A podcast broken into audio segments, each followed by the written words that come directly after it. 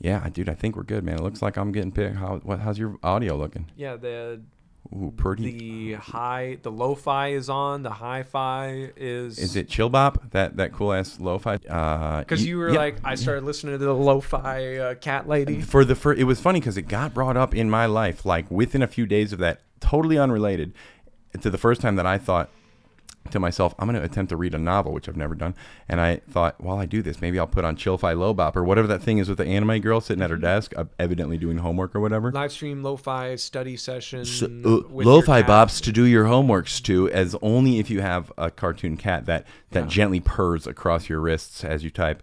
Uh, and I finally put it on. I was like, "Dog, this music is actually it." Every song sounds the same, but they all sound pretty chill. they all sound cool, and it was like I can read to this, especially since home. Shout outs Corey, my best friend, got me as a, a gift.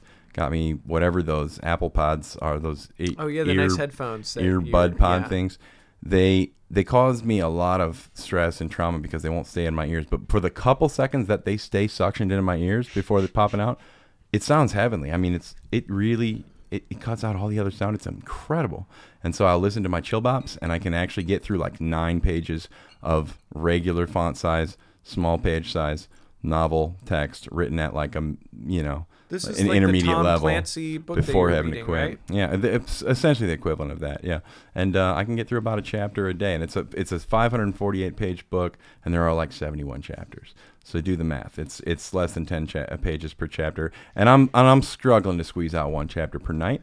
And but I'll do it. Thank you so much, in part to chill by chill by lofops or whatever the. Chill by. Lofops Fo- and flo- sponsored by Corey. Chill Bops, and also my homeboy Corey, who bought me earphones. I would have never bought them for my darn self. I mean, but uh, I do enjoy them. I will say, I will say this while we're talking on the subject of This uh, could be a good marketing well, spot on for the you subject- to show what a commercial or guys. I, want, I just want to give you a, a clip of what I've done. That my nine listeners all went out and immediately buy Chill-Fi Lobops. Oh, I mean headphones. Wait, what are we? I mean, if they're looking to dive into the Mexican market, you've got that one listener maybe in Mexico still. Oh, that's right. That's what we. that's what we were gonna look up to to entertain yeah, your. Uh, that was true. friends. I didn't know what the demographics Ah, now damn. were. The, the demographics have gotten more interesting since last time.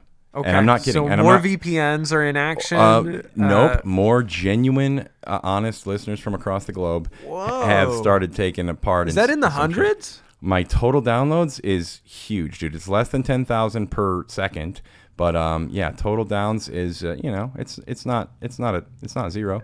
Let's see now analytics. If we scroll down to the bottom of this page, they Does will they will let us know. an- this give you any analytics for Spotify, or is this purely? It's almost entirely Spotify. Yeah, you can see that. Oh, okay, like pretty see. much everything. Yeah. I mean, there might be a better graph that shows that some pie chart. Um, different, the different. I don't know. What you're really after though is this map, which shows Oh yeah. seventy-six point four nine percent of people are not using VPNs. Uh, excuse me, I mean are from the United States. What country? Mm-hmm, exactly. in Who's next most populous? Seventeen point one nine percent of my listenership is Is that Ger- Germany? German because Yeah. they love my accent and yours too. Remember, we we can. Is Bonanza I guy? basically speak fluent German, and AKA a really bad German accent and literally no German words. Um, have a deep respect for yeah, Angela they- Merkel they and all love the Germans. trade the beans. They like to make sure that they have only the most rarest of beans. And if you're and you're like, is your entire accent just replacing ths with the letter z? I'm like, pretty much. Yeah. Pretty much. It's yeah. That's about what it is. Um, the, next, ooh, let's not. We don't have to mention that one. Could we put a beep noise in there? Just put a big beep here. My next most po- my next most populous Oh, sorry, country of pardon listenership is yeah. And so and hey, shout outs over there at the yeah. And uh, after that, United Kingdom. After that, the Netherlands with 1.05% of my listenership comes from the Netherlands. Shout out Netherlands. Shout out my dudes over in the D mark over there. Um, Cool. point seven tenths of a percent, which when you consider how many listeners I have, is actually still a pretty substantial chunk of people. Yeah, I mean, It's- one it's more than one. of two million is It- a couple. It's a couple Yeah. G's. You were talking over here in the G's, in the tens of G's, uh, theoretically, if that was not a lie. Uh, that coming from Canada. Hey, shout outs to my boys up in Canada. I have a, uh, yeah. yeah, my, I got a, I For got. millions of. I have a homeboy up in Montreal. I wonder if he's listening. What if he just stumbled upon my stupid ass podcast? Well, you my talking about how italki you teacher. used, used a little cool. bit of French for him on one episode. Oh yeah, I if he was listening, uh, si, si il entend, je- ce- ça sera très bon, mais je, je pense, je ne pense pas que c'est ça. Uh, the dog is barking. I wonder if I could say that in French. Le chien, il était, il est très bruyant maintenant. Et ça, c'est un problème pour moi. Alors, je peux. uh, I gotta go Man, shut the dog. there is no language that feels more foreign to me than United than, Kingdish. than the United King than that of the United Kingdom. No, French feels. Hmm. I've been surrounded by Spanish my whole life. It feels very natural to me. For whatever reason, when people are speaking French, the sounds themselves are, I mean, obviously they're foreign, but it's like Sounds guttural. it sounds like Sounds- stuff that your mouth is not. Sup- I hear it's you. It's like impossible totally to get you. imagine. Like, how are you actually It's like 80 communicating? percent of the noises you make don't sound like lyrical noises. Is that don't sound real like yeah, communication? does not sound like vocabulary. It sounds like the accidental noises in between words. And yeah, and just like any other, I think you just get used to it. It's weird how that happens or works or Um, is. Yeah, I imagine I imagine anybody not familiar with Spanish would probably listen to that and the rolling of R's and stuff. Just it almost sounds like an accident, but until you realize it's, it's just Oh, a they don't like the R's. Uh, I mean, I love the R's, my dude. But uh, I mean, that's that's just the same as a like the weird R sound that you get in French. That you're like It that just sounded like you have peanut butter. Sounds in yes. That, that, I know you non-French folks have really derogatory ways of describing what you think it. Well, no, I'm just saying it Will you sounds stop like pointing that sounds gun at like me you have when you say sounds uh, like, like it just sounds like you're just really bad at everything and a piece of shit that no one likes. And it sounds like you have a, a the the brown end of a head of lettuce crammed down your throat while you're doing this thing. That's all I'm saying. Hmm. I'm like, all right, cool. When you make R noises, it just sounds like you're making a noise I'm not familiar with. But hey, To me, it sounds like a machine gun sound effect. That That's like a- what a little kid would do for a machine gun. so in Spanish, when so what would you write in English for a machine gun sound? It would be like ga, or like pa pa pa pa pa pa. In Spanish, do you just write a single letter R?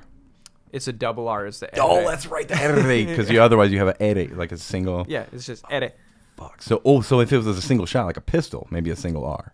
But it's the AK forty seven, two R's, you're good for the whole clip. Spanish, they write something like "baboomba" for a single shot. Uh, you know, because they're trying to be realistic. They're trying to let you know this is gonna be loud, dog. It's not just gonna be pop pop. It's gonna be.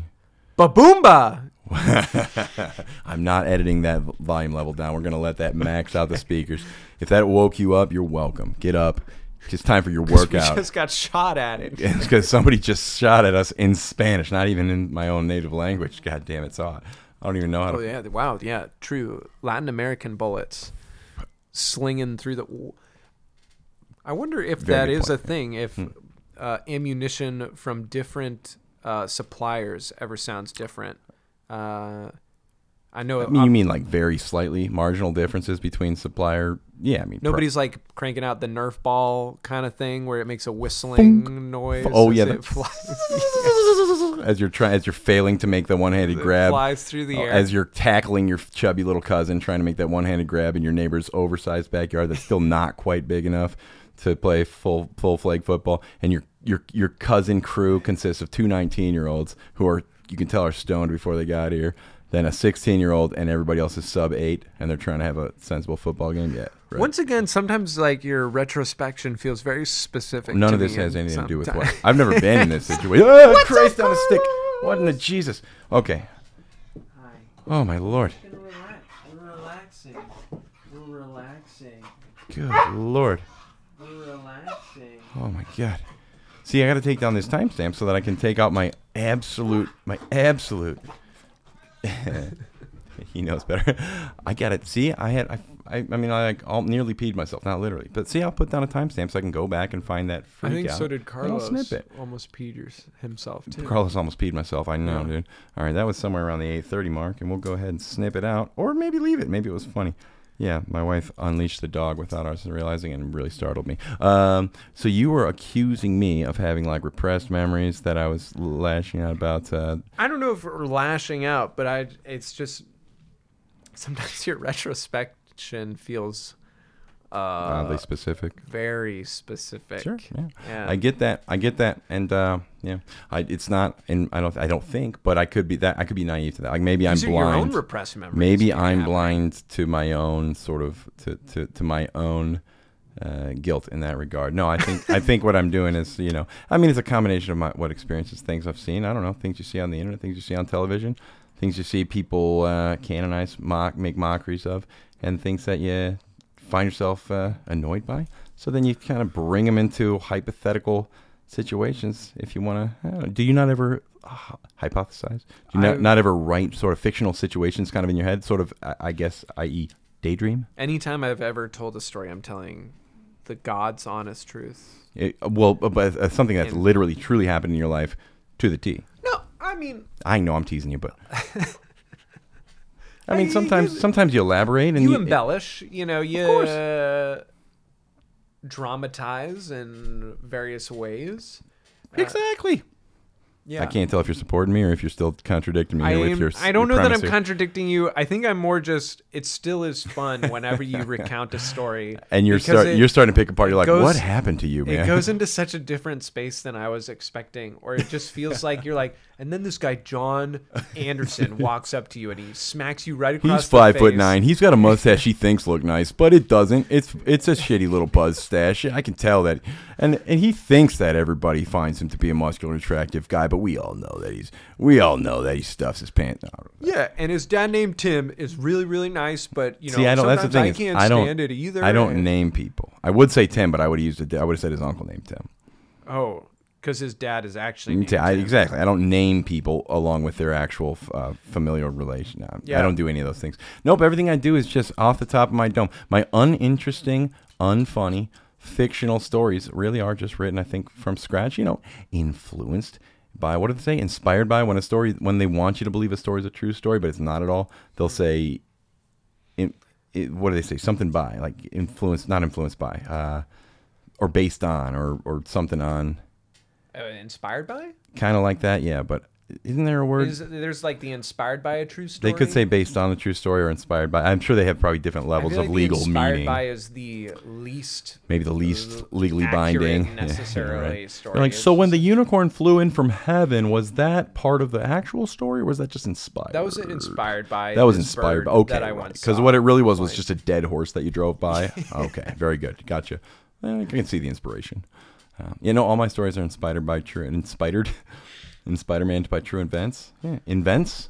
Let's start that over. All of my stories are inspired by true events. Now your turn I was gonna ask you if you know what the Maori word for gentle breeze is. Oh, Maori, do, do you mean like that? That's like New Zealand, right? Like Yeah. a tri- like uh like first person's tribe of New Zealand. Yeah. Maori word for what's that? What is it now? Gentle breeze. Gentle breeze. I have I have a feeling it's gonna be nope. Anything I say is gonna sound racist because I'm gonna make like words like sounds that I think would be associated with. I'm gonna be like, Try something French.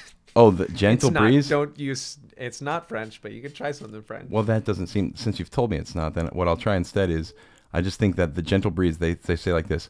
Mm. Wow, that's really close. It wasn't racist what I did. I'm not sure. Uh, I don't know enough about Maori folk to. I mean, I know that they like uh, rugby. Stomping, slapping their thighs, Uh, yeah, what I intimidating oncomers. I can't or think of what that is called, but Yeah, the Rang- haka. Isn't it called haka? how hell if I know. But this is called a ranga. This is called ranga ranga. And according to that label, it's the Maori word for gentle breeze. Gentle breeze. thought was Ranga ranga. mildly interesting. That's such a. It's like an uplifting little fact there. Ranga ranga. I'll take it, dude.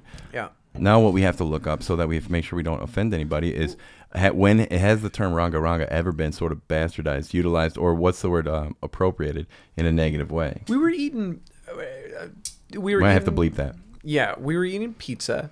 You and I just now. Yeah. Good. Just letting the people know, dog. They weren't here for this. I'm sorry. Uh, yeah, I should paint a more colorful picture. Thanks. Uh, we were eating uh, d- a, a cheese atop melted atop bread that was baked at a high temperature with uh, their various toppings. Mm-hmm. Don't forget the bacon. Also, yeah, there was bacon hidden on there underneath other toppings. But That's we were ac- talking about Taylor Swift, and then we finished the meal saying, "Oh, we need to go look up blank."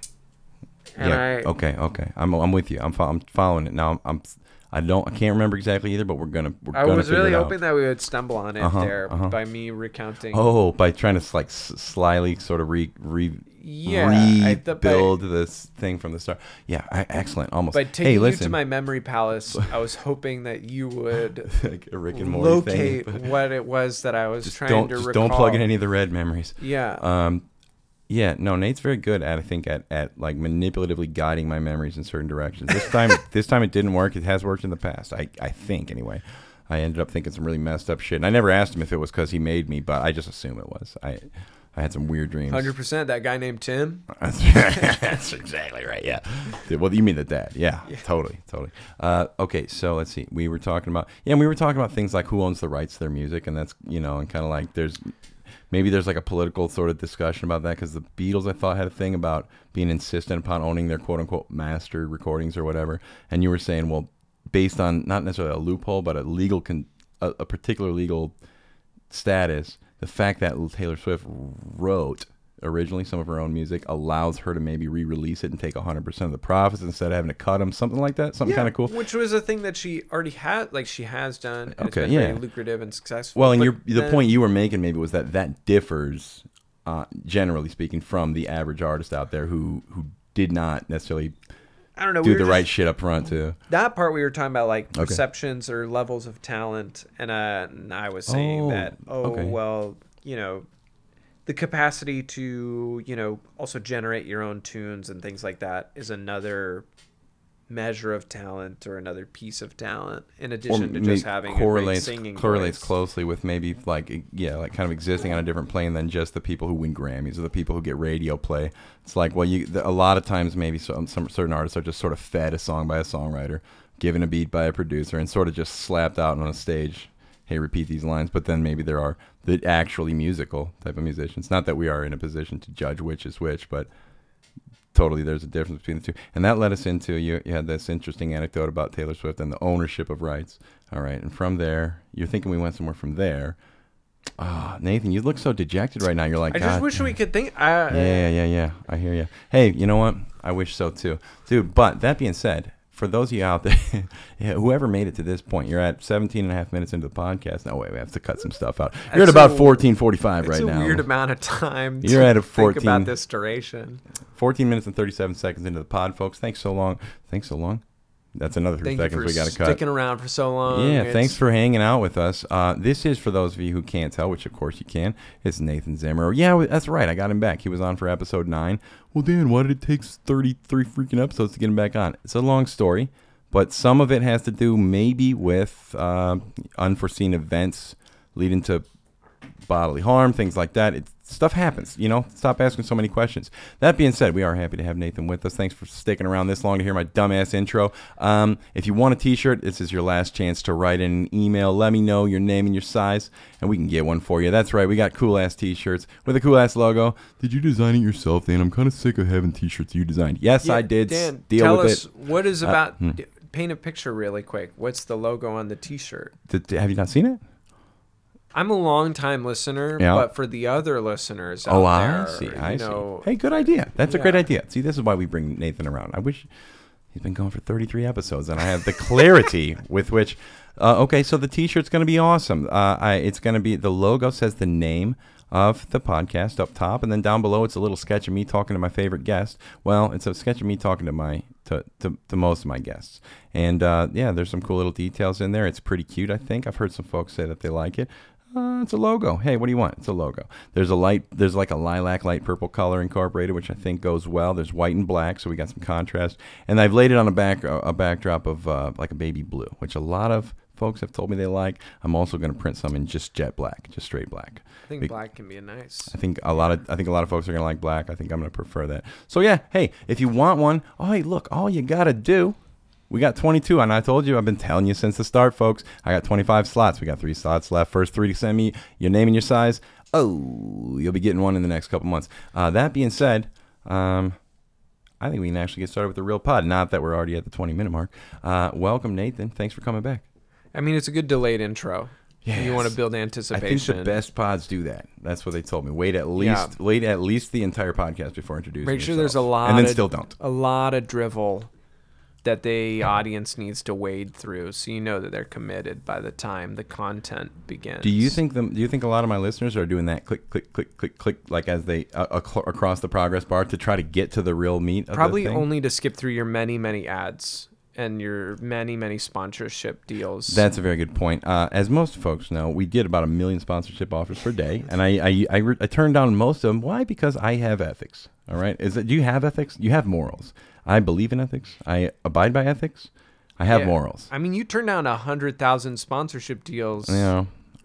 I mean, just since you've been here. leaving roughly 900 Since k you've left been here. per episode. Exactly, and and it and it takes work, guys. It's like a weed eater. I'm a- basically a weed eater for sponsorships. I and they blow away, and sometimes they blow back in my face. I have to tell them no a second time. I don't want your millions of dollars. Um, uh, and uh, so, uh, think of something funny. What would be the one sponsorship that I would claim that I did actually? think of? Of all the Well- sponsorship I've turned down, there's only one company and product and brand that I truly b- believe in enough to, to allow to sponsor Sorry, I didn't realize you turned down 999,999 per day. per day. Per day. The podcast been on for 141 days, bro. well, I just guessed at that number. uh, today's, uh, if I recall correctly, I think today's uh, yes was DiGiorno pizza. That's Um, right. That's right. And I do believe in that product. Yeah. Can you remind me why I believe in that product? Just a little help. Well, I think that you got some delivery at one point, and you said no, no, no, dude. I don't think it was delivery, how was you it? didn't believe it. That's because I didn't think it was delivery, bro. I thought it was Yeah, and you couldn't believe that it wasn't. okay. Or Butter. I think that was yesterday's. Every on weekdays we have con- condiment sponsorships. On weekends we have packaged pizza sponsorships. You know what's up. Um, yeah, I turn them all down. I've, I how about we'll put it this way. I, and this is a true statement. I had I've never accepted a sponsorship. Uh, For every every sponsorship I've been offered, I've turned it down. yeah. You know, as as long as you phrase that in a very and for all you specific sponsors out conditional there, stop way, it's offering. not untrue. You know. Well, no, I didn't mean that. I just I was just doing a coy way of saying that I. No one's Nathan. Do you? No one's ever offered to sponsor. Yeah, for all you sponsors out there, Yeah. we don't want no part of your. Hey, whoa! No, you're missing the point. No, you're missing the point. I'm trying to sound like I'm sought after, but I still want them to give me the offers. You know, Okay, Oh, but I've still never gotten an offer. one more time. Sponsors Okay. out there, Uh-huh. you're not needed here. Yeah, we you're have- not wanted. That's right. Ah, that's very Ah, yeah, very good. Yeah, we don't. That we don't need you. We don't need you. Never had you. Don't need you. We're still doing just fine. Thanks, thanks, but no thanks. What do they say? Sorry. DiGiorno? Nah, sorry. DiGiorno. However, you got my number, right? Yeah. C- call me. D- hey, DM me after the. You guys are welcome to deliver anytime. DiGiorno at me after the pod, bro. We're, we're gonna talk. it's not delivery. It's my only paycheck. All right. Um, so that being the case, anybody who stuck around till 23 minutes, thank you so much for sticking around. Hey, if you're if you're coming if you're returning to the pod, thanks so much for coming back. We love to have you. You guys are great. If you're new here, however, welcome. We're so happy to have you here. Why don't you come on in? Matter of fact, Stay as long as you like. We won't even make you take your shoes off. That's right. That's the intro. 23 minutes. Put a stamp on it. We got Nathan Zimmerturn here, and I got a couple of interesting questions I want to ask him. Um, Nathan, you recently uh, are, are celebrating a little bit of something. So, sort of a big event in your life. Is that right? Yeah. Um, I'm celebrating that I uh, accepted an offer for a, a PhD program, uh, and that I'll be attending. Uh, am I supposed? Is this a? Am I? Is this a name part? Your Or- call.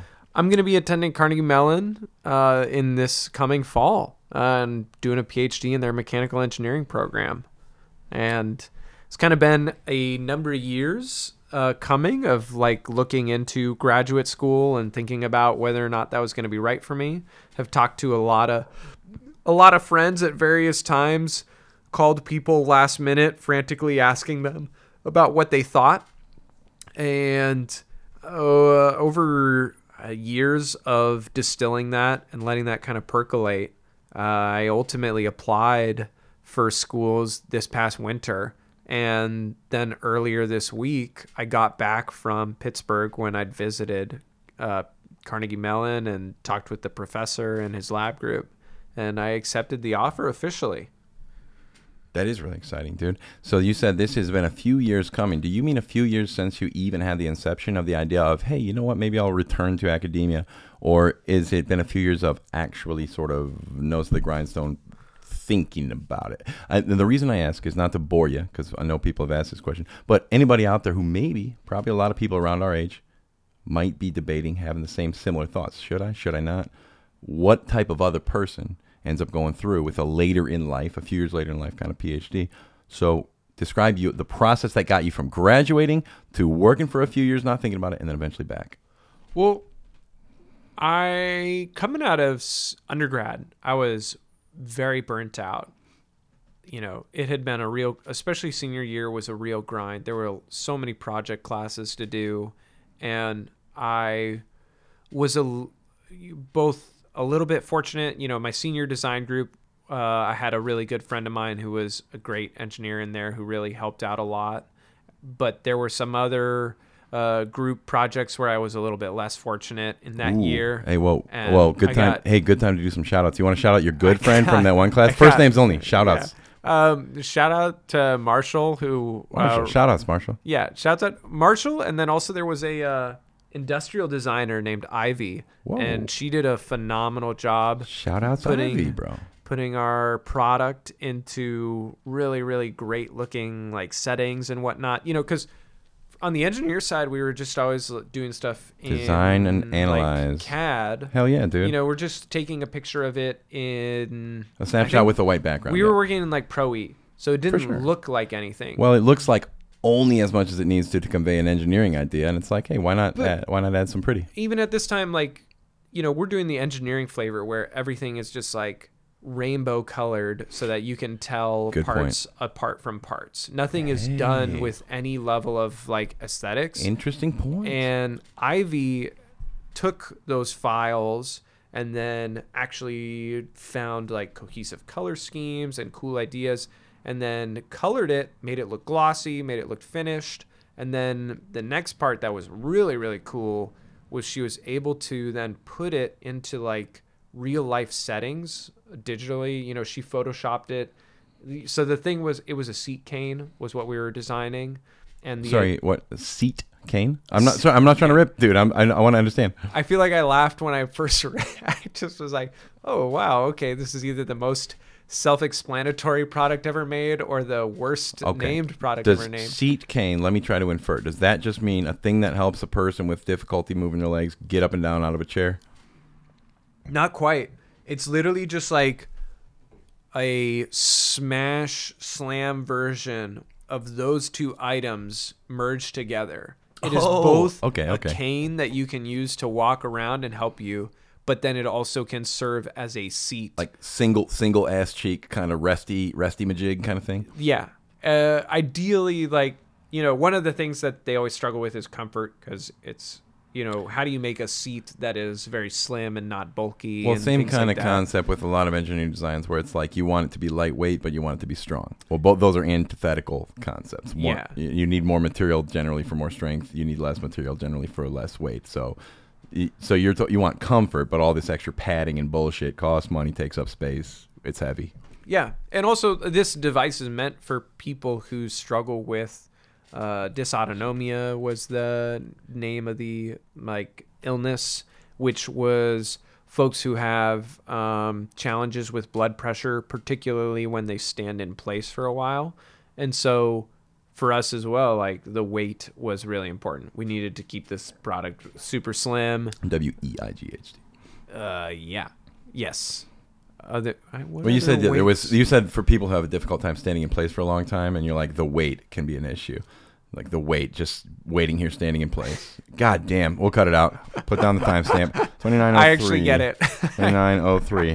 All right, now. Well, oh my gosh, and this pen of all, the pen won't write, and that's an indication that my hilarious bad joke. Okay. I mean, the okay. WAIT is also a problem. It's a problem for all of us, right? Yeah. Okay, so aut- uh, something autonomia. Okay, a thing. Uh, people with circulation troubles, people who have these are circumstances that the average or ordinary person is expected to just be okay in, but certain people with certain conditions simply can't Yeah. can't so, bear. like, I mean, you and I, like, we can stand in line at the grocery store. if you had to, you could do it for a few hours. If not you a had to. Problem. But uh, folks who have dysautonomia and struggle with that, if they need to stand in place for something like 10 to 15 seconds, that can lead to like a cataclysmic drop in their blood pressure, Oh, my. and then they're you know about to faint.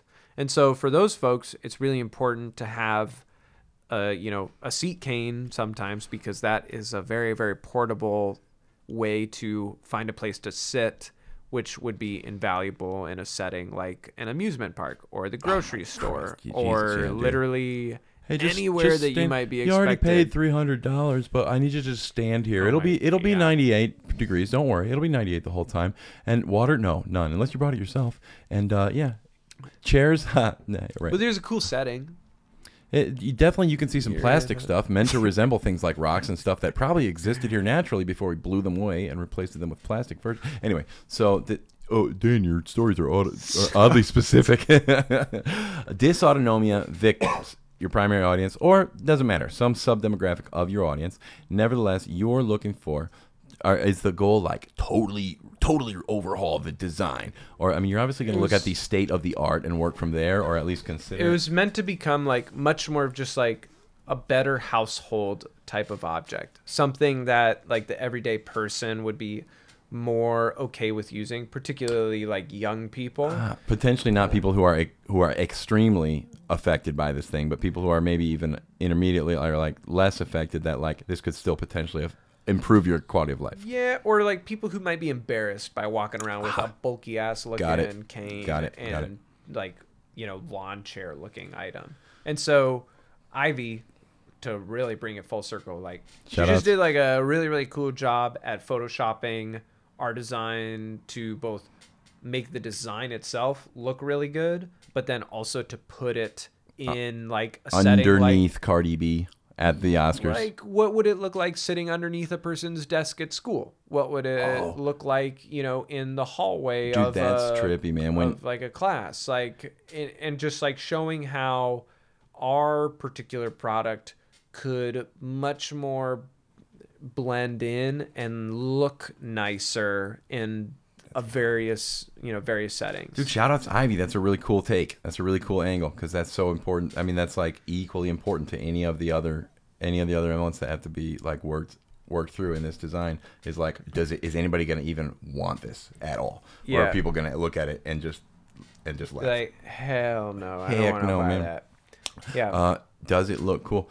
And then what you have to do also is sneak pictures of the other kids' solutions to the problem And and, their put them under like losers. Put them under like Kim Jong Il and put them under like Shrek or something. Or put them like only like what's the worst okay. kind of person? I want to say that Shrek is not a loser. Shrek rules, dude. yeah, Shrek he's rules, a dog. Very wonderful character. Love that no, guy. Shrek from the beginning of the movie, where where like in theory people don't like him. I mean, I will say that Shrek at the beginning of every movie feels the exact same. There, To me- both Shrek one and Shrek two, at least. Yo, hey, look, there's no continuity in terms of his you're character talking about yeah. Uh, you're, that's a good. That's actually a very good point. We, we can come back. to that. We can come back to Shrek continuing to use farts for, as toothpaste in the beginning of every numeric movie. What I'm talking about to y- your take on Shrek makes me think of your friend Ivy's take on your fucking sitting cane product. She looks at it, she's like, I find it beautiful. So she's able to caress it into different images and stuff. Yeah. You, you in your in your imagination, you're like Shrek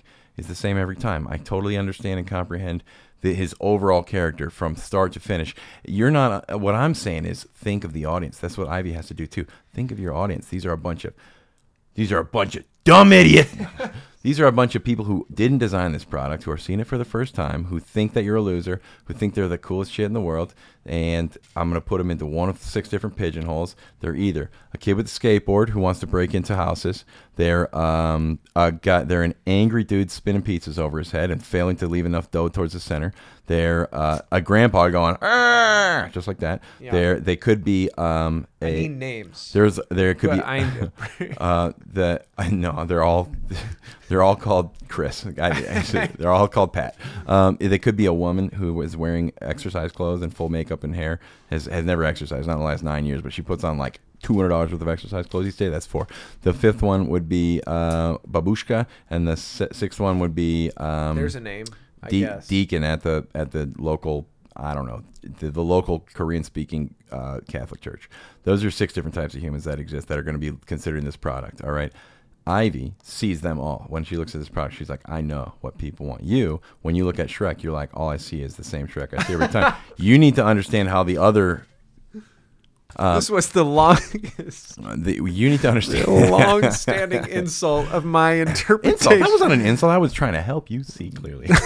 trying to help you. I feel like I have a good point about Shrek there. Okay, Um, that's one of my biggest complaints going from Shrek One to Shrek Two. Okay. Oh, oh. So Shrek had. Okay. So describe Shrek's like character arc and Shre- uh, or like just start and finish. I mean, he starts out. He's just kind of a grumpy, grumpy guy. He he uses he rubs shit in his teeth to, to clean them, and it's like okay, we get it. He's gross. I don't think that the gross part is necessarily like. That's not what you're talking about. Uh, yeah, I think that r- a real growth like element for sure. Sorry, I love that. This is where we're at. not sure why you're laughing there, Nate. This is not sure why you're laughing well, about because a I've very been celebrating. serious I'm, topic. I'm a, I'm a full. I'm a, a through a bottle Whoa. of the Ranga Hey, Ranga. give me a little ding ding on some Ranga Ranga, bro. uh, Give me a little Ranga. Ranga. We'll get the clinky yes, of sir. the Ranga Ranga. You want to do it on the other channel too? Yeah, sure. We'll get it on that one. Ah, yeah. it's a little dim over there. Um, I don't know why you didn't expect this conversation. to go. You you do make a really good point. Okay, so you're not talking about just the really over the top, like the out front stuff. You're talking I about. mean, there's the fun, like, comedic effect of his grossness. You know, the whole like opening credits of the movie is Shrek being gross in different ways. Exactly, He, that's- he's like so that's what his I- armpits with mud. that's what I was He, like, accusing you his- of refer- referencing. Pulls out his earwax to use that as a as a candle, right? It's, Love got, it. it's gonna be gross. Uh, yeah, it's not gonna be. It's gonna be icky. I think the real Not to like, mention, it's the same color as your flesh, dog. Are you sure that wasn't like a part of your brain, my dude? Anyway, what color is your earwax? um, I don't usually get large enough chunks to probably discern a, a color, but whatever color it is, it's not. It's not a good color. I mean, it's not. It'll be like a yellowish kind of thing. Yeah, thanks for mine's yellow. Thank you for asking. I, I wasn't done yet describing Usually, the, when people are asking my a question, God, they want you to ask it back to them. Nathan, I had you, you, here's the thing. I hold the reins to editing this thing. So, uh, and what color is what? What color is yours? Oh, uh, mine's yellow. What a good question. Yeah. What is yours? Yeah, uh, yellow as well. Yeah, dude. Yeah. So we're we're not that dissimilar. you know? Sometimes though, do you ever feel like you get? I don't know if this is too personal. Sometimes you get like a big. It's like. Um, I kind of imagine a reverse. You know how they would pack cannons with powder in the Renaissance era. Mm-hmm. Sure, come just Uh, just ins- yeah. I kind of sometimes imagine like a reverse of that happening, and all the powder is coming out. And when I have like a big pack like that coming out of my ear, You almost get like a vacuum effect where it sucks out other. yes, but I'm getting like it's more. I'm talking like the quantity that's coming out is like I get a more a bigger chunk. Oh, all of a sudden out. a whole iceberg dislodges from the glacier. yes, the ninety percent that was under the surface that you couldn't see. That one All of a sudden, a little comes. more like dark orangish. Yep, uh, absolutely. color. Yeah, almost like- looks. It's like, yo, dog, where are you getting this extra pigmentation from? You're like, is that blood? Don't know, don't know. But it's Better definitely a keep deeper. pulling, It's definitely an 'cause- amber, an amber or a, like a goldenrod, a, mar- Yeah. a marigold sort of a tint. and I'm gonna need a lot more where that came from to light the candles for dinner tonight. Very good, Um, very good. So, Shrek. So, Shre- so we're not Gotta talking get about to we're not the- talking about just the, the real over the brass top. tacks They're here. showing him being goofy and silly. That's all fluff. Hey, get out of here, dog. The dog, the dog's misbehaving. He knows he's not. Carlos is okay. He's He's- well, he's a It's great- only when I get too excited What? that he's, a, getting excited. He's a great as little well. dog, but um, what I'm saying is he knows not to jump up on laps. We've taught him. So when he jumps up, so I'm gonna smack him down. I'm not not to be mean. We're just teaching him. Yeah. Don't break the rules. Uh, the it- it's not about the antics. We're talking about the emotional development of Shrek. So where Yeah. does he where does he start? Where does he end? Uh, well, initially he starts out extremely possessed by what other people think, what other people expect of him, and there's a lot of, uh, you know, like guilt that he kind of carries and anger that he carries, where he feels very bitter about how everybody presumes that they know who Shrek is just because he's an ogre. And Oh, he does a lot of yeah, yeah. I'm an ogre.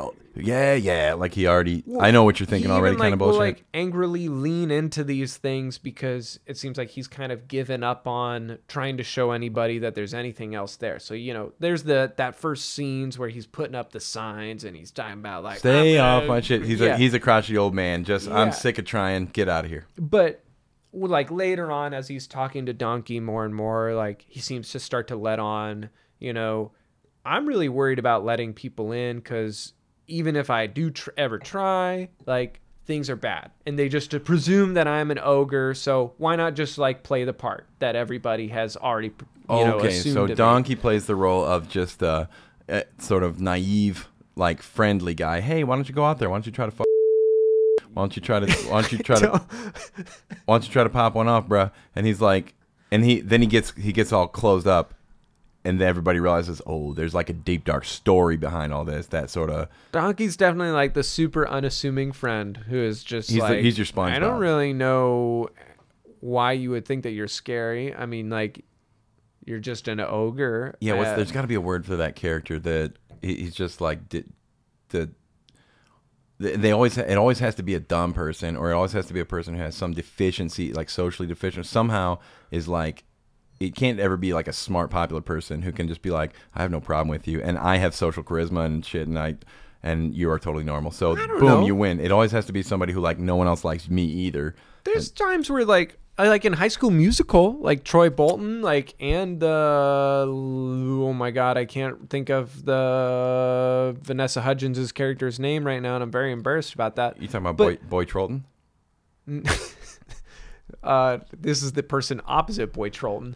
But like they're both like popular people who are, you know, attractive and talented and great at what they do. And they're trying to like see past you know, all the whatever's going on. And also like I just feel like sometimes there's like characters who are unassuming and uh Every now and then not have- very presumptuous. You have this the genuinely cool person that no one's ever noticed. that's like a sleeper cool like n- people haven't noticed he's cool because he doesn't care about popularity, and he ends up being the guy who's like, I respect you for who you are as an individual, and then ends up being the ally. Sure, but I don't even know. Like, I feel like Shrek does a better job at that. They're like because these characters are actually great at each other. You know, Shrek and Donkey finally have a, That's a good a point. fight, That's a good point. Yeah.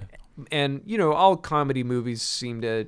I shouldn't say all. A lot of comedy movies seem to have the moment where everybody fights with each other, and then there's the moment. Sure, of, we break up, oh, and yeah, then we are down then all of a sudden we realize how much we needed each Yeah. other. I mean, But like Shrek and Donkey's fight actually feels pretty organic and real when Def- it happens in. Shrek 1. Uh, you know, the frustration and misunderstanding that they have with each other. I'm so sick of you being so stupid positive. Well, I'm so sick of you being a grouch all the goddamn time. Yeah. Sure. Uh, and it, It's very relatable. but what's like the, the troublesome part is like by the end of the first Shrek, You realize that Gogers aren't real. Shrek. and this whole movie's been an acid trip. This whole What a- gosh dang it.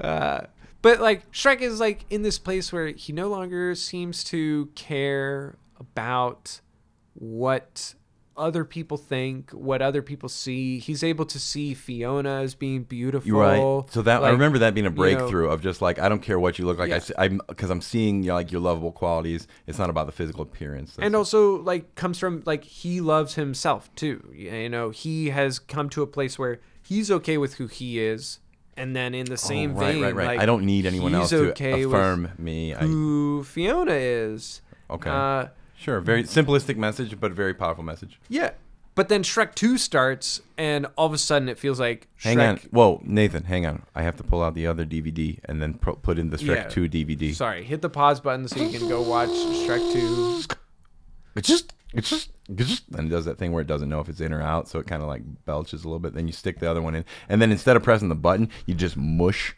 I thought the you were tray. gonna call like the operator and say, you know, Tank, I need a download of Shrek 2, and then you're gonna roll your Okay. eyes up into your head for a hot second. All right, coming right up. All right, brace yourself. Here it comes. I don't remember how Tank talked. I remember Tank and Dozer though. They died tragically. Eh, we don't get to see Tank die. Well, Tank- it was an off We don't get to see Tank die on screen, unfortunately. And Tank was so cool. Tank was always like, I remember loving real Tank. down to earth guy. I love him. He seemed like the most cool ass dude. He's like, I got my skill set. I'm here to help. Let's go. yeah. Dozer was, uh, he made the oatmeal. Dozer, more of a Um, more of a snozer. Nah, fuck.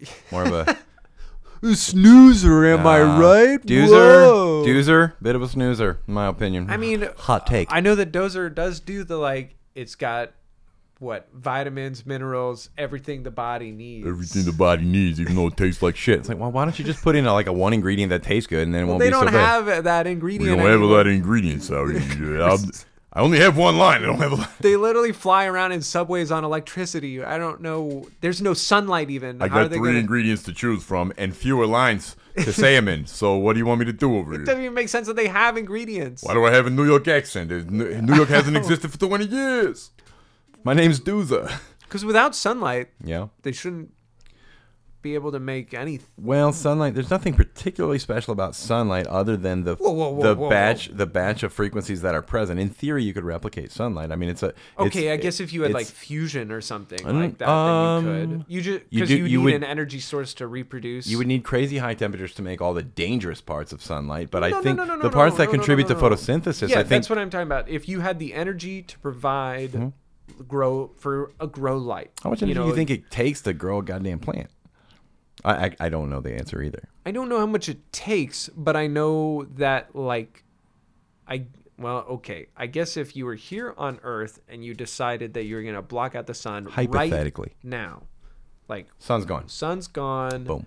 and we're just gonna do UV lights for all growth operations. I see. Okay, that's this is actually that's a pretty neat way to encapsulate it. We're gonna use whatever stores of energy we have to. I essentially To- replicate the yeah. sun for as long as possible to facilitate photosynthesis until we run out of energy. Energy. because. I'm kind of chalking this up to that's like your base level of energy arrival or incident. oh, that is our that like is essentially well.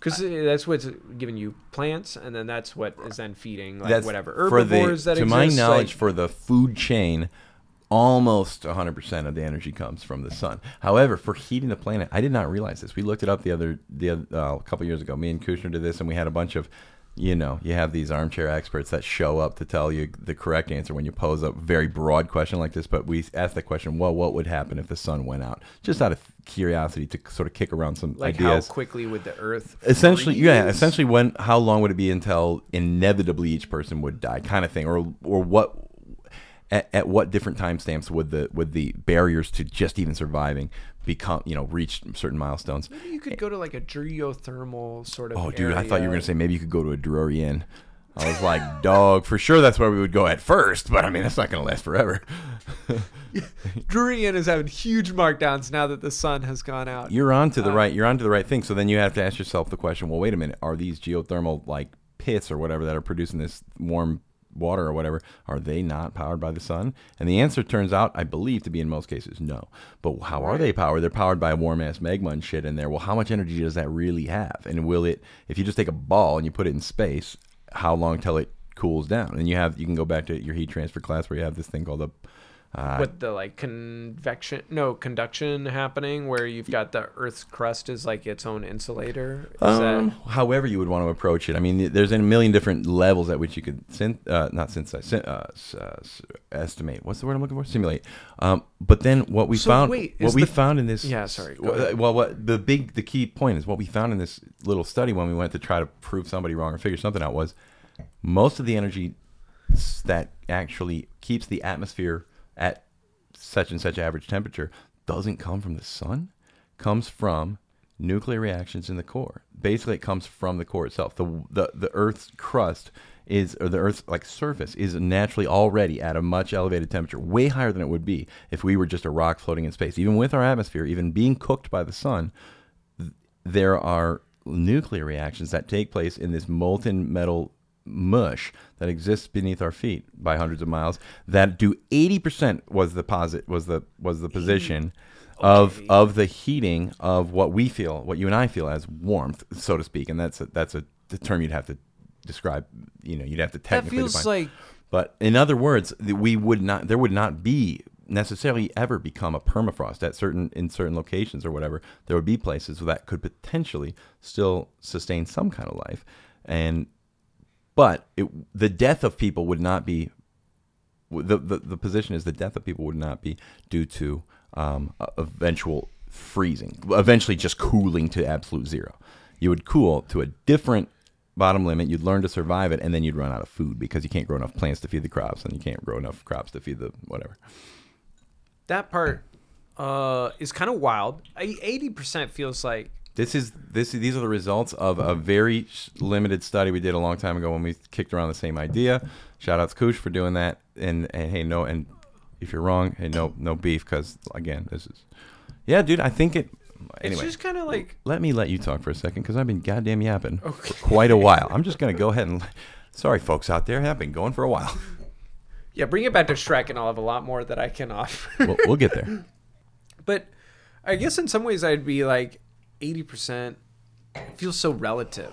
You know, is that eh, 80, you know, 7 degree 70 degrees Fahrenheit versus like 0 degrees Oh, Kelvin. you, again, like I was saying, you'd have to find a way to You know, define that percentage.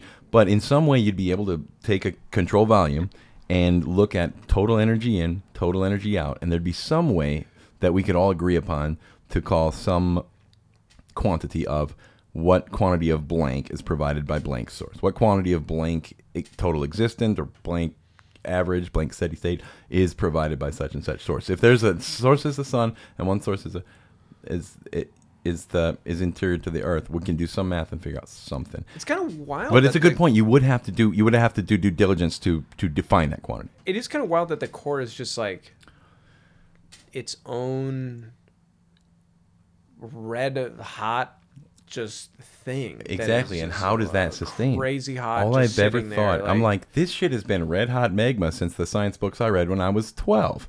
Yeah. That's been 14 years. How's it still hot? it's been 14 years. And they're like, well, according to this theory, it's been that way for, mm, you know, a couple billion. Yeah. And uh, actually, the Earth's, I don't know the Earth's age, but yeah, somewhere in the ballpark. So a lot longer than 14. And I'm like, how does shit, how does shit stay warm, bruh? Well, the sun keeps cooling or heat, heating up the outside. I'm like, that don't seem like enough. It doesn't seem like the sun is a part of the like geothermal. Well, when you take like- when you take a material and you and you apply extreme amounts of pressure, and I mean extreme, Oh, you mean extreme? I mean extreme, Then it heats it up. Yeah, but then that energy still dissipates. You can only apply it if you have a certain amount of energy, a certain amount of work. You apply pressure once, and then now that energy's gone, and the heat dissipates, and now you have a cold. Uh, Sorry, cold high pressure. did you ever see the movie The Core? Um, This has this doesn't have anything to do with like hardcore, does it? Hardcore, like Like films like films associated with hardcore. Okay, no, no, that, called The Core. Stars Aaron Eckhart. You're you're taking a note. We can't say that. Maybe I was talking about the movie starring uh, what's his name, um, Ice Cube. Is it Ice Cube? Uh, absolute Ice Cube. Dude, are you talking about Triple X Infinity or whatever? Triple X Fourth X. when they couldn't get Vin Diesel back, and they were like, "Well, we still want I to don't make wanna do another this movie We again." still want to make another Triple X. Like, Who else can we get?" Is there anybody super cold out there? We're talking really cold. And they got the guy from. Uh, Man, how cold you talking? No, that was Ice T. well, they got. Uh, there, well, there was Ice T. Cube wasn't Ice Cube like Friday next Friday. That, Yeah, but they also got. It was Ice Cube was also in the. Uh, oh man, was it a? It was. It wasn't. Was it Daddy's? Oh my Home? God, you're right. He was in one of those. One of those tough guy becomes A tough nice guy, guy. becomes softy The- fa- softy like a father. pacifier kinda gets movie, gets puked on by a know? baby kind Yeah. of movie. Yeah, you got Hulk Hogan, The Rock, John Cena, Ice T, rappers Man, galore. Vin Diesel did a great job setting the tone for all Vin of Diesel Ice Cube's also, movies. Vin you know? Diesel also did a Yeah, did a the ba- pacifier. I get puked on by a baby movie. I'm too tough for this. Why Well, am I I- getting puked on? I'm not gonna. The pacifier is a delightful film as well. Personally, I don't know if that's a comp. That might you be heard a it hot here, folks. take. You heard it here, folks. Shout out the pacifier. Uh, I mean, look, I don't know how much it holds up that the neighbors across the street turn out to be North Korean spies. Spoiler Oh, Dude, alert again. They turn out to Um, be fill in the blank, the nation's current current most prolific enemy that doesn't give us money. Spies. Yeah, I mean, I don't know if North Korea has been considered a quote unquote enemy or just like an adversary. Or are people or just, bored? like, so uh, for a while, people were just bored, so they can't. We can't say China's an enemy But they were like, our "Oh, funding. we're making the pacifier, and uh, who do we make? You know, what's a what's a group of nationals that we can make our villains without pissing somebody off? Well, it'll be somebody who won't even have access to the movie. Won't even be able to refute. Won't even Yeah. be able to get upset with People us for can't doing even be a part of this film. Should we make it the Chinese? Absolutely not. Should we make it the Russians? Eh, seems risky. Well, we shouldn't do Chinese because they're. is there of the anyone on the planet that is markets. that that seems mean and doesn't have the internet? They're like, uh, Yeah. yeah, we got, yeah, we got We'll make them North Korean neighbors. Kim Jong Un's, and it's like, how did you move here? Why did they let you escape the country? And like, fill in the blank with mean words: spy, evil, yeah, murder. Yeah, I don't remember if they uh, got into. Uh, Dude, what if they met him and they're like, ah, we're, f- we're from North Korea? And it's like, how? what made you want to come to the United States? Oh, just curious. You know, he had a job offer, and uh, you know, and uh, we're getting ready to expand, and it we're definitely would be unique. we're thinking about having a child, maybe, or maybe two, and uh, we wanted to get a maybe a larger house. And uh, I've been working from home, so uh, this we thought it would work out. So we moved in, uh, and we noticed that you guys were filming a movie over here that the premise of which makes no goddamn sense. So we thought maybe we would move in and be the bad guys. Eh, the- and Vin Diesel's over here. He's like, sounds good, perfect. Can you pick up the kids after school? Just before I kill you, I'm gonna stuff a pacifier in your mouth. It's gonna be a whole catchphrase thing. Is that cool? Yeah, that's fine. You know, we just kind of, yeah. I do, would like the idea of some people being more trans, like people Transphobic? being more transparent, transparent Okay. about their background. Actually, this would maybe be a good premise for. Are you a- poking at me? I feel like you're really poking at me. Fine, you got me. I'm train. I fucking. I'm, transphobic. It would be a Not really. good premise for like uh, a comedy for lots of characters to show up and be very transparent that they were falling into the tropes of typical villains. Like, oh yeah, like I'm from North Korea, or oh, Oh, yeah. I'm a Russian. Oh, dude, that's guy," definitely like- been done, right? That that um, concept has been touched on, right? Like I just happen to be a guy with a scar over my left eye, petting a cat, wearing lots of gold rings, And I happen to be the But one. did they actually make that guy the bad guy, or did they make that guy oh, not be bad? or was it just like a little bit, a little tiny little bit? I'd like it to be a bit, or I'd like the guy to turn out to Oh, be good. Okay, so you're talking about kind maybe of like going. a Suicide Squad, but not even they intentionally were that. They just happen to be normal people. so clearly the bad guy, and at the end he's just he's just shows up to save the day. It's Yes. like, what did you guys think? You just thought I was bad. Why did you think I was bad? Oh, seriously? Oh, so you just you just pigeonholed me like that, huh? You thought because I was had a scar on my eye and I was petting a cat. I would like that. I think that a movie that has shown some self awareness like that that I could name offhand would be like twenty one. I don't know if it was twenty one or twenty two Jump Street. Feel like it was Oh. twenty two Jump Street showed a lot of uh, like fourth wall breaking like that. Okay, sure. Which Uh, which is a te- we, it's very touchy. Like it can be done really sloppily, but can often can be done very tastefully and and and it can be pretty punchy if you do it right. I, guess, mean, right? like with 22 Jump Street, it was like they're in the car chase and like things keep happening to different cars. Like a gasoline truck gets crashed into and then nothing happens. And then both of them are like, I totally thought that was going to explode. Dude, didn't it really seem like it was gonna? Uh, kind of seemed like it was gonna blow. All right, well, yeah. I guess keep driving, dude. Seth, I tell you what, Seth is that? That's not Seth Rogen. It's jo- Jonah. That's Jonah Hill Jonah and Hill. Uh, Channing Tatum. Channing Tatum for being Mr. Hunky Guy, surprisingly competent as a comedic guy. I mean, Super like funny. pretty hilarious. I loved, I loved him in as a second or as like a supporting character in, um, She's the Man soccer with Amanda Bynes. I thought that movie was hilarious. I love that movie, dude. Do But- you like cheese? like, what? And he's just constantly confused. What's Yes. going on? But then, but never like disgusted. But like, I guess I don't know. He just finds a way to like be confused, be a little weirded out, but always still be totally cool. Like I'm the cool guy who goes Well, along with it. and also is still like a human being. Like he's still he's scared of spiders. weirded Uh, out. Yeah. yeah, right. It's very, very. Yeah, it's just likable, I guess. But um, yeah, so in that movie too, same thing. It was like, oh my gosh, okay, we're tangent now. I didn't realize that you loved She's the Man. I, I- think that She's the Man is a lovely. I One will say favorites, one yeah. of the worst renditions of soccer that I've ever seen put to film. they do a poor job. I've I never think seen with soccer, so many yeah. people doing slide tackles. Oh, it's it's my- it's Mighty Ducks. It's like of just- missiles coming in. Well, from the you got to imagine team. what's really happening. It's a fat guy with a camera dangling from a string, jog, jogging haphazardly down the center of a soccer field, and then a bunch of young girls in soccer outfits that have to dive out of the way so they don't get get smashed. I mean, I don't know if I think that that they could have set up like a railroad track for the camera to be on. You, oh, okay. Sure. Also, they're showing. uh, I think it's Uh, I can't remember. It's Amanda something. Amanda Bynes. Amanda Bynes. Okay. Amanda Bynes is playing soccer, mm-hmm. and then there's other people playing in the open of the movie, right? And she's got all her supporting cast. Right? I don't really. I can't speak to the gender. There's the nerdy girl who gets laid later, and then there's the other the butch girl who gets gay la- gets gay la- gets laid later. There's all her friends who I don't remember any. get laid later. I thought that everybody in that movie is extremely attractive.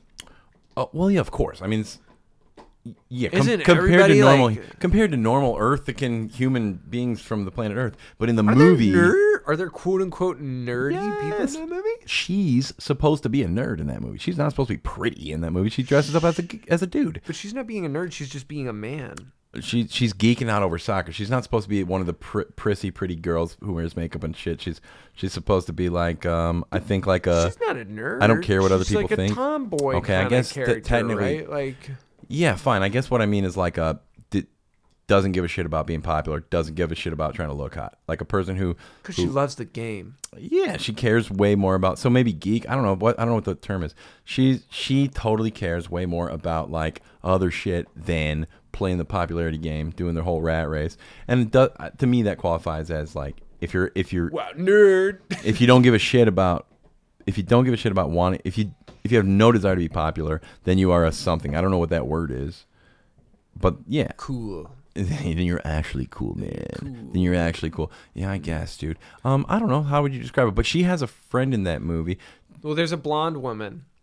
Because there's a blonde woman. There's a a we. I don't know. Okay, okay. I would have to like actually walk through the plot for a second before I could come up with a geometric Starts shape. out with some soccer stuff. There's- I remember a sports bra scene. Uh, Sure, okay, but there's Amanda Bynes pretends to be the guy. Then Amanda Bynes is in. oh yeah, her brother wants to chase his dream of being a rock star in a yeah, band. so he's got to go to Europe. and she's like, "Oh my god!" The, and So- you didn't tell school that you aren't won't be showing up. They're expecting you. Yeah. I could show up as what was You. what was his name? His name was like Dastardly. He had some stupid. Daston, da- He had some some. s- We got to look it up. All right, folks.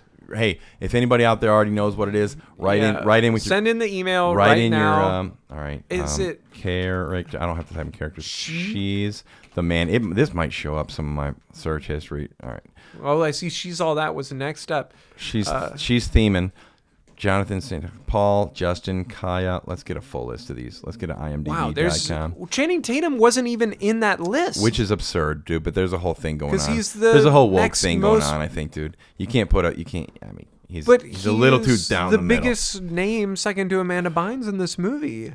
Yeah, sure. He's on the front page of the thing, but dude, I think nowadays. Oh, Goo- IMDb. Goo- Google IMDb, knows better. IMDb has respect. Google knows better. IMDb than has him to listed put, To put your straight white male as the as as Laura Ramsey is she really secondary?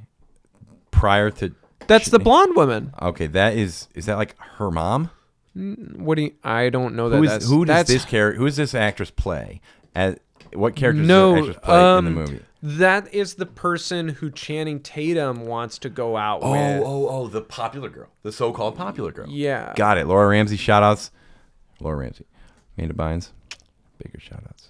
Uh, Because there's uh, yeah, it's so Amanda Bynes replaces the uh, replaces her brother. Yes. Then Amanda Bynes really realizes she's interested in Channing Tatum. Channing Tatum is interested in the blonde, and the blonde is interested in Amanda Bynes, thinking that it's the brother, but not realizing. Right. Perfect triangle, dude. It's comedic It's, I perfection. guess it's sort of a triangle, Or a but quad, it's like whatever. maybe a little bit more of like a rhombus without That's fine. a corner of the rhombus knowing that the they're a part of it. yeah, Um, totally. I mean, just call, we can just call it a quadrilateral. Is too many too many syllables. Let's stick with rhombus. It's Yeah. a it's a weird. It's an awkward love rhombus. And yeah, It's but it's it's tense. rhombus, it's too, too. tense and it's Yeah. demanding resolution. Like clearly, there's a couple that make sense and some that don't, right? And so everybody feels the tension, just like that's what they do in good music, right? You play a funky chord that leads your ear to know that the better chord is coming. There, it's just resolution. like in Shrek One and Shrek Two. Just like there's a lot of tension. As Shrek is a piece of shit at the beginning, you're like, I want him to get Ah, I good towards to be the a end. nice guy. And then once he's great at the end, they're like, "How are we gonna make a whole nother?" No, I have to say it in Shrek we gotta voice. make a whole nother movie. How are we gonna make a whole nother? Mo- How are we gonna make a whole nother Shrek movie? And they're like, "Well, let's just make him a piece of shit again." Great idea. Yeah. That way it'll be tense. Revert him back All in right. time. You ready for the name of the brother? oh yeah, the the character's name. He, Seb, is it Sebastian? Yes. It is. I hadn't gotten there yet. Yep. Yeah. Sebastian. Oh my lord. I did forget that Channing Tatum's Was character was Duke. Duke. Duke. oh, why? That's painful. Duke. But also, you remember how hilarious Dinklage was, Vinnie Jones? Oi, Vinnie Jones. everyone, grab a bow. We've Was got, that was the we've Oh got some drills to do. He's like Mr. Hardass, but then he's actually a softie. You know, I love uh, that character. That's to me, that's great. Well, I shouldn't say That that's great just- comedy, but that to me, that's very funny. It also just feels like a very antiquated American idea of like, what's the soccer coach got to look like? Okay, yeah, he's got to be a super. Well, it's like, caricature, right? foreign Isn't it funny to sometimes British over caricature? Basically, in a you're basically calling out how stupid your uh, Okay. caricatural you know ideas are. I will say, if this movie is saying, also David Cross is in this movie. Oh yeah, he's like a, He's the, principal or he's something. the one who pulls the guy who pulls his pants down in the middle of the game. I think because there's the what? in the. I can understand how without context. It wasn't he the school odd. principal? I Uh, thought. he's something like the school principal, and he suspects well, this isn't gonna help. he suspects something fishy is going on. But there does come a point in the like climactic final game. Oh, oh, oh, Amanda oh. Bynes is oh, switched. Oh, he's places kind of a bad back. guy. He's kind of a bad guy. Sort- he he's walks like- out. We have to put a stop to this game Yeah. because the rules have been broken. And yeah, and so he pulls Sebastian's pants down, saying that Sebastian is a Check out girl. this hot young man's vagina. And then the movie makes a big dick joke because they uh, David Cross pulls down the guy's pants, and people are like, "Oh wow!" and they're like acting impressed by Wait, wait, wait. Does dick. that to the Amanda Bynes character, or by this point the bait and switch have They've- been they've- unswitched? They've, unswitched. So and so Sebastian is Oh, now. jeez. It's the actual Sebastian playing in the game, Dude, oh, jeez. and then they like pan over to the parents watching the And game, he's- and he's and then the dad is like, "Mm-hmm, that's right. I gave him that big penis." Oh my lord, you're right. He's the dad is sitting there like, hey, Yeah, the dad You, is- you guys, you twenty thousand people like looking at my underage son's schlong. yep, yep, yep. Yeah, Instead is- of like, dear Lord, somebody please cover him up. The dad is I'm gonna sue you, and I'm then I'm gonna buy a boat. The dad is very smug about Sebastian's penis. Oh, gross. I mean, also awesome. I mean, if it is big, you know what I'm saying? Awesome, bro. you know what I'm saying? It- that's my boy, you know. Uh, Oh, jeez. God damn. That would not. This was 06, by the way, folks. Just so everybody knows, this movie came out in 06. They did that the other day. They had a on Jeopardy. They had a clue about about Vladimir Putin, and when that clue was read and responded, they they superimposed text in the corner that said this episode was recorded on January whatever, like to, to make sure you knew. SNL also. We're not we're not shouting out your boy Putski post uh, him ass his ass bombing some Ukrainian folk. That's pretty funny. They said this shit was recorded in January, and Bear was like, "Oh, this is an old episode," and I was like, "Wait a minute, they never do that shit." And I still thought about it for a second. I was like, "Oh, they must have just been making a point to let you know we ain't shouting out your boy." It's funny because SNL specifically made a skit on that as dong uh made a skit on like uh you know out of taste or out of touch episodes where either the guests themselves or like the answers Don't they kind of like, always? weird. Don't they kind of always do that? And it's a little bit of a tired thing they'll do. They have I Tom thought that, Hanks. that one was funny. well, how recently? Uh, how recently are we talking for, about the skit that you were specifically Oh, referencing? This this Jeopardy one is probably like five years. They have a Tom Hanks one like where that. he where everybody loves him because he's so cool, and then all of a sudden he goes, "All lives matter," and now he's the villain, and everybody's You're supposed talking to hate about him. when Tom Hanks is on the All Black Jeopardy, uh, something like that, Something. something. like that, yeah. Mm. And and everyone's like, "All right, we accept him. He's not he's not one of them. he's not one of them evil white folk." And he's like, "Oh, thanks. I'm just kind of keeping it real, you know, just answering questions." Then he's like, "I just kind of feel like that every life matters." Ah! And everyone, including the audience, is meant to like then then be on the opposing side of him. I'm like, Don't this, This feels very tasteless. Anyway, I didn't remember that being the final punchline of that skit, but I thought so. I also don't recall. I have no idea when the like Jeopardy happened, but Okay. all that is to say is, uh, she's the man. Great movie. Loved it. loved it. Uh, I have, I, man, I have no idea how we got here. Fuck yeah, dude. we were talking about movies. yeah. Where um, stuff happens. stuff. Which- and that was one of Doesn't that remind you of how stuff happened? And in that that, was one of movie? those. I was Yeah. going, yeah, dude, I wonder how we got here. You know what's the funny thing is, I was like, if only we had audio recording of how the heck we got here. I just don't feel like going back. I wish there was a way to do If this. only there was. breadcrumbs, You, know? what we should do from now on is we should record what we say. That way we can go back Yeah. and figure it out and realize that even if we record it, we don't have to, we don't give a shit enough to go back and figure. It out and thank God, you know, and then we can finally hold ourselves accountable for the things that we say, you know. Just And- like Will Smith had to hold himself accountable for the things. So I was going to ask you about one more thing. We've gone a little over here, the but that's okay. the- well, I was definitely going to call you about uh, call you about. I was going to give you a quick, just a shout out, like a text probably, or maybe like a Skype or a Zoom call. Well, I mean, look, dude, you can call this a season finale, and you can stretch your time. You're right. need We only do at, at the In Over My Head podcast. You guys out there, listen. You know me. I'm talking to you out there, listeners. That's right. I'm talking to you. It's just you and me now. You know we only do 42 episodes per season. We've never gone over that. Even if we get them all done in like a single day. If I do 40 episodes in a single damn day, then one the, that following day and one two weeks later, that's it. Season's over. 42 eps. Boom. We're done. You guys know that's how we roll, and I never break. Never Actually, what season? break the rule. Are However, we, are we still season one? um, Is this a 42, 43 episode season going on? I mean, are you trying to set the look, record? Nathan, Doug. I'm I, I- well at the moment. You and I are setting the record for most number of episodes in a single season of this individual podcast. For the In Over My Head podcast, thi- this You have had other repeat episode breaks guests up to this the point, record.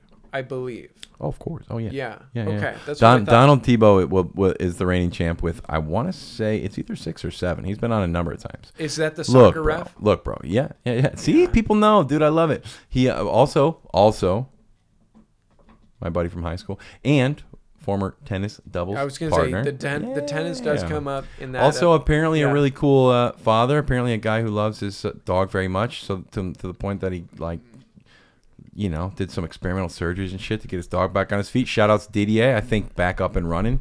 Congrats, and I'm very happy for that. Don, a multifaceted dude, really cool guy. But also, uh, yeah, a few others that have been on multiple times. Jimmy's been on three times. Um, well, we don't have to go down the list, but yeah. Uh, but for having 42 episodes in a single season, we've never done that before. I've got a lot of We've ground never to done make that up before. to take the record for most frequently occurring. Yeah, you hear that. Amanda? You hear that, Emily? You hear that? You got my man G. You guys hear that out there? I and I would happily have you on for numerous more episodes, regardless of whether or not there's camp stories, regardless of whether or not there's content that you think I'm mining. we haven't even I had like- a camp story. I like having you on just because I find you funny and interesting, and I think the rest of the folks do too. That being said, ooh, hey folks, that is the exciting conclusion. Wait, come back for the exciting conclusion? I don't know. That's it for part one with Zim Turn today. We had a, a long discussion, and we get into some actually really neat stuff. Um, next time, he tells us all about uh, what it's like to shatter your leg and how the uh, the whole uh, repair and recovery process goes. And so, uh, come check it out. Part two, dropping in a week. Holler.